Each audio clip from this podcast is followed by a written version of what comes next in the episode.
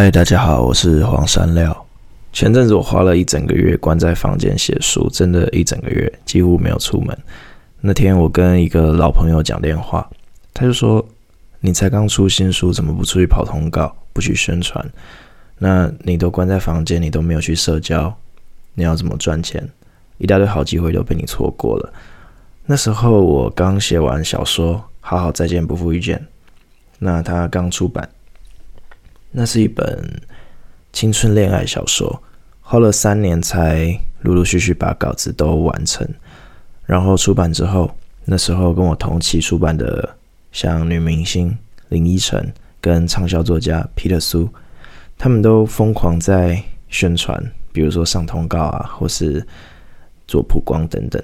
但是我就关在家里，像活在自己的世界一样，然后一个通告都没有上。我就跟我朋友说，我不太喜欢花那么多时间社交，我更喜欢花时间跟自己相处，然后创作跟提升自己。所以我就跟我朋友有了一些矛盾。我们后来就开始分享我们各自的成功模式。他就说，他认为啦，他认为人脉比实力重要多了。他觉得，要是只要你有认识的人，机会就在你身上。然后你看，有好多人明明实力很好，但是也许很难相处，很多龟毛的地方，眉眉角角，或是孤陋寡闻，不擅长行销包装自己，所以机会就永远不会在那些人身上。那我朋友就举例，他说他自己，他说他自己没有太多的实力，但是因为人际关系很好，所以机会就会在他身上。上面是他自己说的，然后我就回复他说，要靠社交圈、靠人脉圈变成一个成功人士，并不那么容易。积极社交并不一定能够让人提高自己的层次嘛，而是只有你真正变得优秀了，跟那些厉害的人站在同一个层次，你的社交才会真正有效。不然，所谓他所说的人脉，就只是单向的。因为你把对方当作是你的人脉，人家也许只把你当作是苍蝇。我觉得靠人脉获得成功并不是容易的事情，而且就算成功了，你也有许多时候得要去丢掉你真心去跟所有人相处的那份心意。因为你如果要跟每一个人都产生交流，不管你喜欢的、不喜欢的人都要交流。你把交朋友变成人脉的时候，友谊其实就不一定那么真诚了。我有在微博上面看到一段话，是说在高级的社交圈里面，那个戒备是非常森严的。所有有效的社交一定都是资源对称，然后能够等价交换。那当双方的价值观相同、知识的层级跟文化蕴含等等都有达到一定程度的时候，能够彼此愉快交流。大家都可以在这个社交圈里面看到共同的利益跟前景嘛。这种时候，交流是可以有来有往的，所以那个社交才会成立。如果你只是用一个不同层次的角度进入一个比你高的圈子，得到的就是冷漠跟白眼。那如果你证明你拥有人脉，方法并不是说你在这个朋友圈里面。有多少跟厉害的人的合照，而是你遇到问题的时候，有多少人愿意帮你。决定你朋友圈的层次，并不是你跟谁握过手拿到名片，而是你自己有多少本事。有一位作家叫万特特，他说：“人脉不在别人身上，而是在你自己身上。只要你自己变得厉害，你才能交到厉害的朋友。”然后他说：“不要把认识当作认可。”也不要把人生的转捩点寄望于通讯录，因为再多大咖的名片也换不来一个面试的机会。你打再多的招呼，也不一定能够拥有一个真心的朋友。像二十几岁的时候，我们都以为多一个朋友多一条出路嘛。但是等到三十岁之后，才会知道，朋友跟爱情一样，从来都无法真正的拯救我们。只有当我们自己真正变得优秀，跟那些大咖站在同一个层次，那个时候我们的社交。才会真正有效，不然那不叫人脉，而是叫做通讯录。我就想，人脉这件事情在各行各业都很重要嘛，尤其是业务类型的工作。但是我个人不是很喜欢太复杂的社交，我更倾向于默默去累积自己的作品。因为要是我认识了一大堆成功的人，别人的成功也还是别人的啊，那我是谁？我也只是沾光而已。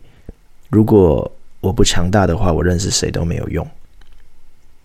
但我也不希望自己是困在自己的同温层。我很努力的累积自己，但是也确实有发现身边也有好朋友是花比较多时间在社交，花比较少时间在精进自己的。那那些不强大但认识很多人也赚很多钱的人，我可以举几个例子。比如说，我有一个房仲朋友，那个房仲朋友他一整天只会喝酒。那后来他当了房仲的时候，他资质非常普通。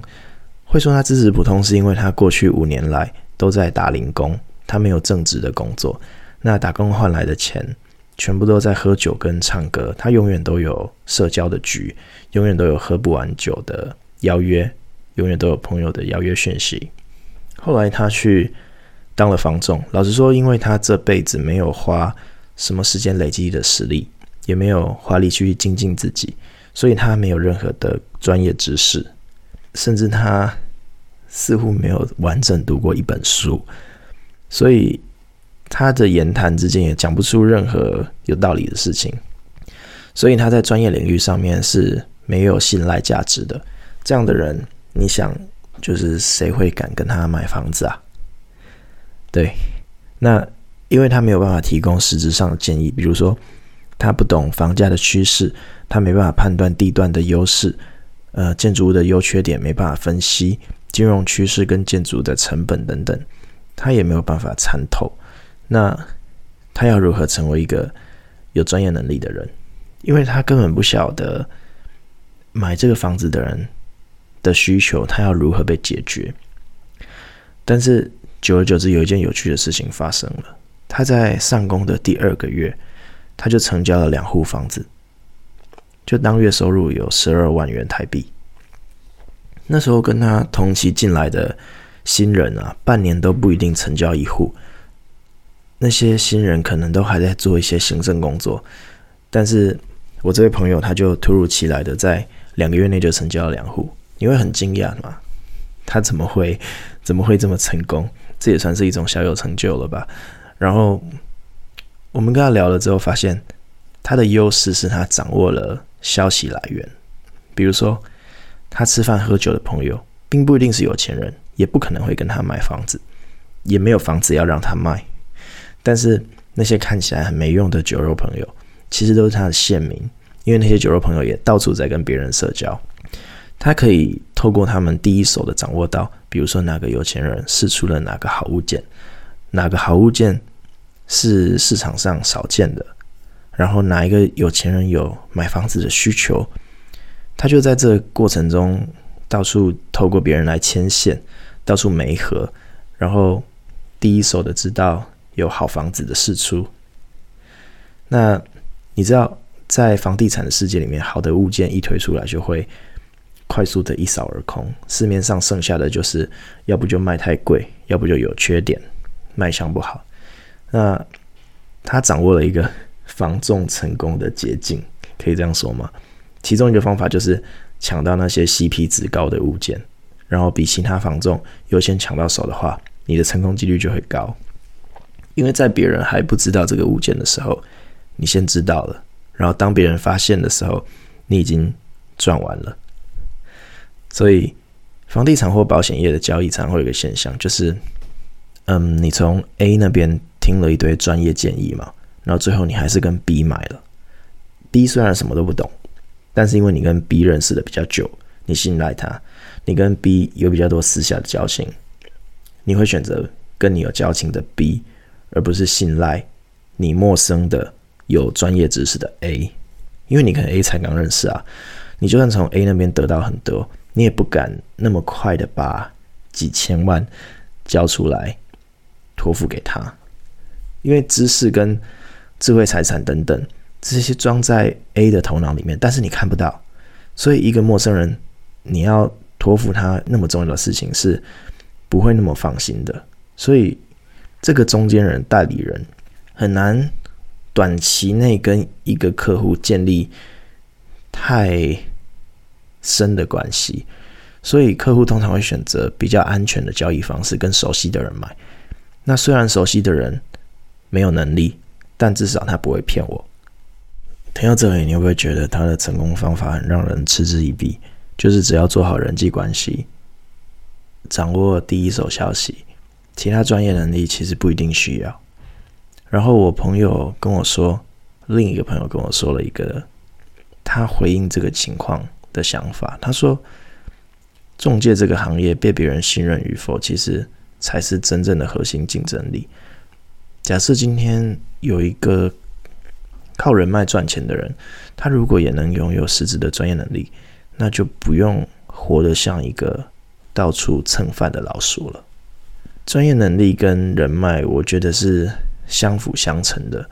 比如说人际关系很重要嘛，但是专业能力才是一个人的立足点。当专业能力跟资源达到一定程度的时候，你才会受到重视。不然你只是靠人情牵扯来牵扯去，靠朋友赚钱，这并不长久。我认为累积在自己身上才是最重要的，才是真正是你的。某些圈子里面，当经验不足、能力不够的时候，也许你根本插不上话，别人不会理你。这并不是他们势利眼，而是你还没有提升到跟他们一样的层次，因此双方没有办法产生共鸣啊。讲到单纯靠人脉成功而没有任何实力的人，我还有另外一个案例。比如说，在娱乐公关或行销广告产业，常常是你认识谁，你就能成功。有一个朋友，他的工作方式、赚钱的方式是专门借由牵线人脉去赚取佣金。比如说，A 想找 B 合作，但 A、B 互相不认识，然后他就会负责牵线 A 跟 B 结合在一起。那个 A 跟 B 的合作费用，他就有机会分一杯羹，他可以得到抽成。这种情况在广告代理商或是公关公司、经纪公司很常出现嘛，就是我认识谁谁谁，我帮你牵线，然后我会拿一笔分润。这样的情况就是你认识谁，就等于你有多少钱可以赚。可是问题来了，A 跟 B 合作一次之后，A 跟 B 就认识了，他们可以继续接着合作，根本不需要你担任中间人了。但这样的人依然有办法。去图谋利益。我认识了一位中间人，他为了不让 A 跟 B 继续太直接的合作，他为了让 A 跟 B 继续透过他合作，他会在 A 那边讲 B 的不好，然后在 B 那边讲 A 有多可怕，这样把对方的形象讲得不好听。就算讲得不好听，他也鼓励 A 跟 B 互相跟对方合作，但是他会警告说，要是没有我的话，A 跟 B 一定会吵起来。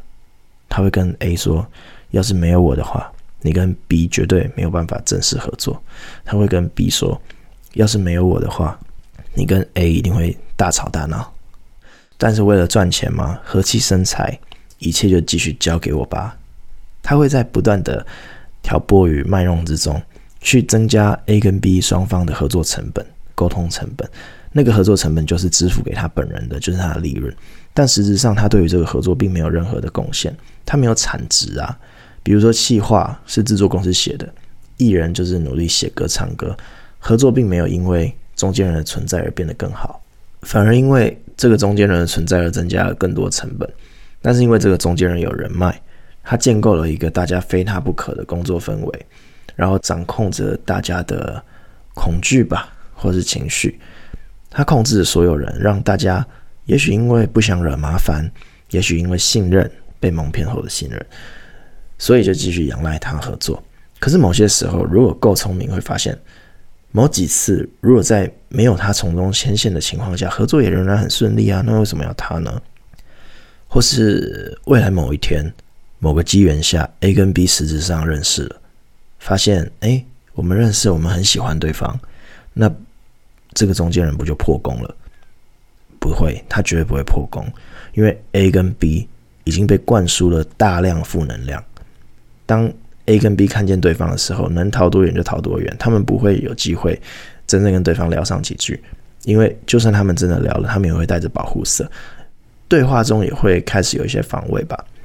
因为人在对于自己认为有危险的人面前，都会很本能的保护自己，会有一种哦，对方很讨厌我的意识，已经被这个中间人灌输在 A 跟 B 的心中了。除非未来真的有机会突破心防，但那几率很小。那你会问我说，那个中间人如果被发现他正在从中作梗怎么办？我跟你说，中间人会说，那时候你们两个就是有一些误会嘛。啊，现在误会解开了，很好。但殊不知那些误会都是他刻意酿造出来的。然后就我所知，那个中间人的年收入大概五百万吧。这个中间人也是我曾经很熟识的朋友，但现在已经当然跟他划清界限，拉开距离了。只因为小时候不太懂事，所以我也在跟他相处的过程中被他平白拿走了好多好处，然后也平白的跟很多没有见过面的人结怨，然后吃了很多亏。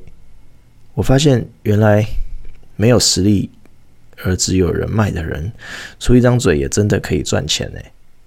我相信是可以的，只要你忘记自己的良心，那钱都很好赚。那这些刚刚讲的负面教材也也就只是少数个案。我也有认识很棒的经纪人、制片人或是行销公关，他们会懂数据分析，也懂社群操作，他们甚至会。亲自下海帮艺人处理公关危机，会写稿啊，然后出谋划策等等。然后有些经纪人更厉害的是，他会帮艺人跟导演实现任何愿望。我说的是任何愿望哦，比如说当 A 导演想要拍的作品缺钱，他会想办法再生出更多的钱，比如说找出一个投资方。那或是 A 艺人收入不足，他会想方设法去增加。这位艺人的收入，刚刚那句“你不强大，认识谁都没有用”嘛，套用在这些出一张嘴工作的人身上，我会觉得他们虽然出一张嘴，靠人脉吃饭，但是他们解决问题的能力是那一种无人能敌的强大。所以我可能可以总结一下：如果你要用嘴巴赚钱，有几个成功的要点，比如说第一点，你要掌控到别人不知道的资讯。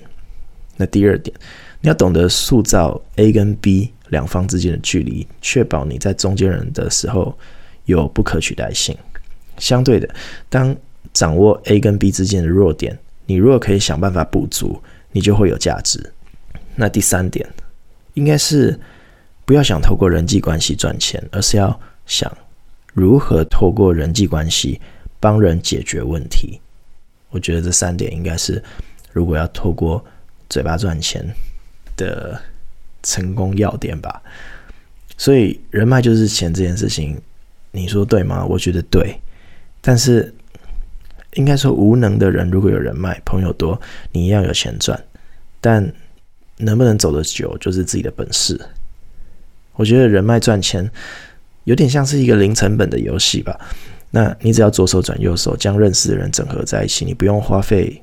任何成本，光是你爆出我是某某知名艺人的经纪人，我有 A 公司的股份，那别人可能就觉得你有头有脸，然后你用帮 A 赚来的钱再去给 B 看，B 觉得你好像混得很好，给你 B 的合作案，然后你用 B 当做你的成绩单再去秀给 C 看，然后如此你有了 A、B、C，你再拿去跟更大的公司说嘴，拿下更高金额的合作案，所以人脉就滚着滚着，你就变成了一个。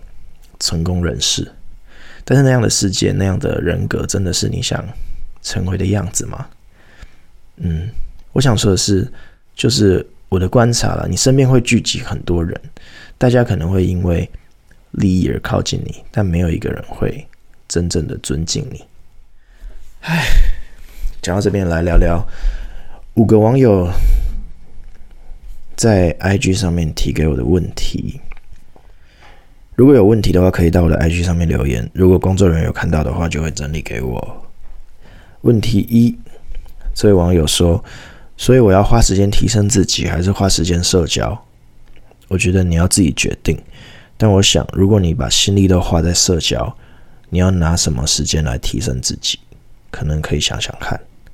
问题二，三聊，我很羡慕那些每个人都聊得来的人。要怎么做到成为一个跟每个人都可以聊天的人？嗯，也许你不用强求自己跟别人一样，你可以想想，如果你跟每个人都想要热络，那你就有可能会丢失了你部分的真诚，因为你连不喜欢的人都要聊得来的话，你不觉得这是一件非常违背良心的事情吗？不喜欢就不喜欢啊。问题三，三六，我看了你的新书《好好再见，不负遇见》，看完之后一直哭，到今天还是觉得难以平复。这真是一个非常棒的故事，希望能翻拍成电影。嗯。谢谢你的祝福，每次看到这样的留言，我都非常开心，因为我会觉得我的作品被阅读了，代表说每一次当我的作品被阅读，都代表我跟读者之间产生了一段深度的交流。你知道，写出一本书是一件非常不容易的事吗？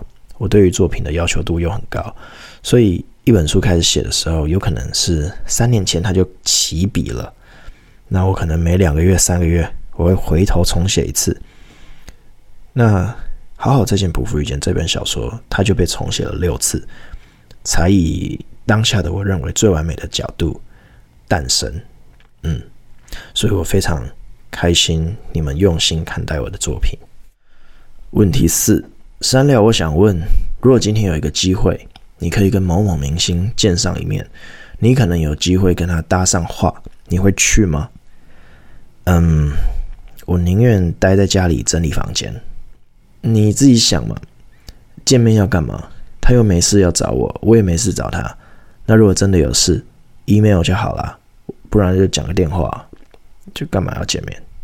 问题五，三料，你认为如果你自己可以选择的话，你会想要当社交型的人，还是自我成长型的人？如果时间有限，你会选择提升自己，还是创造人脉？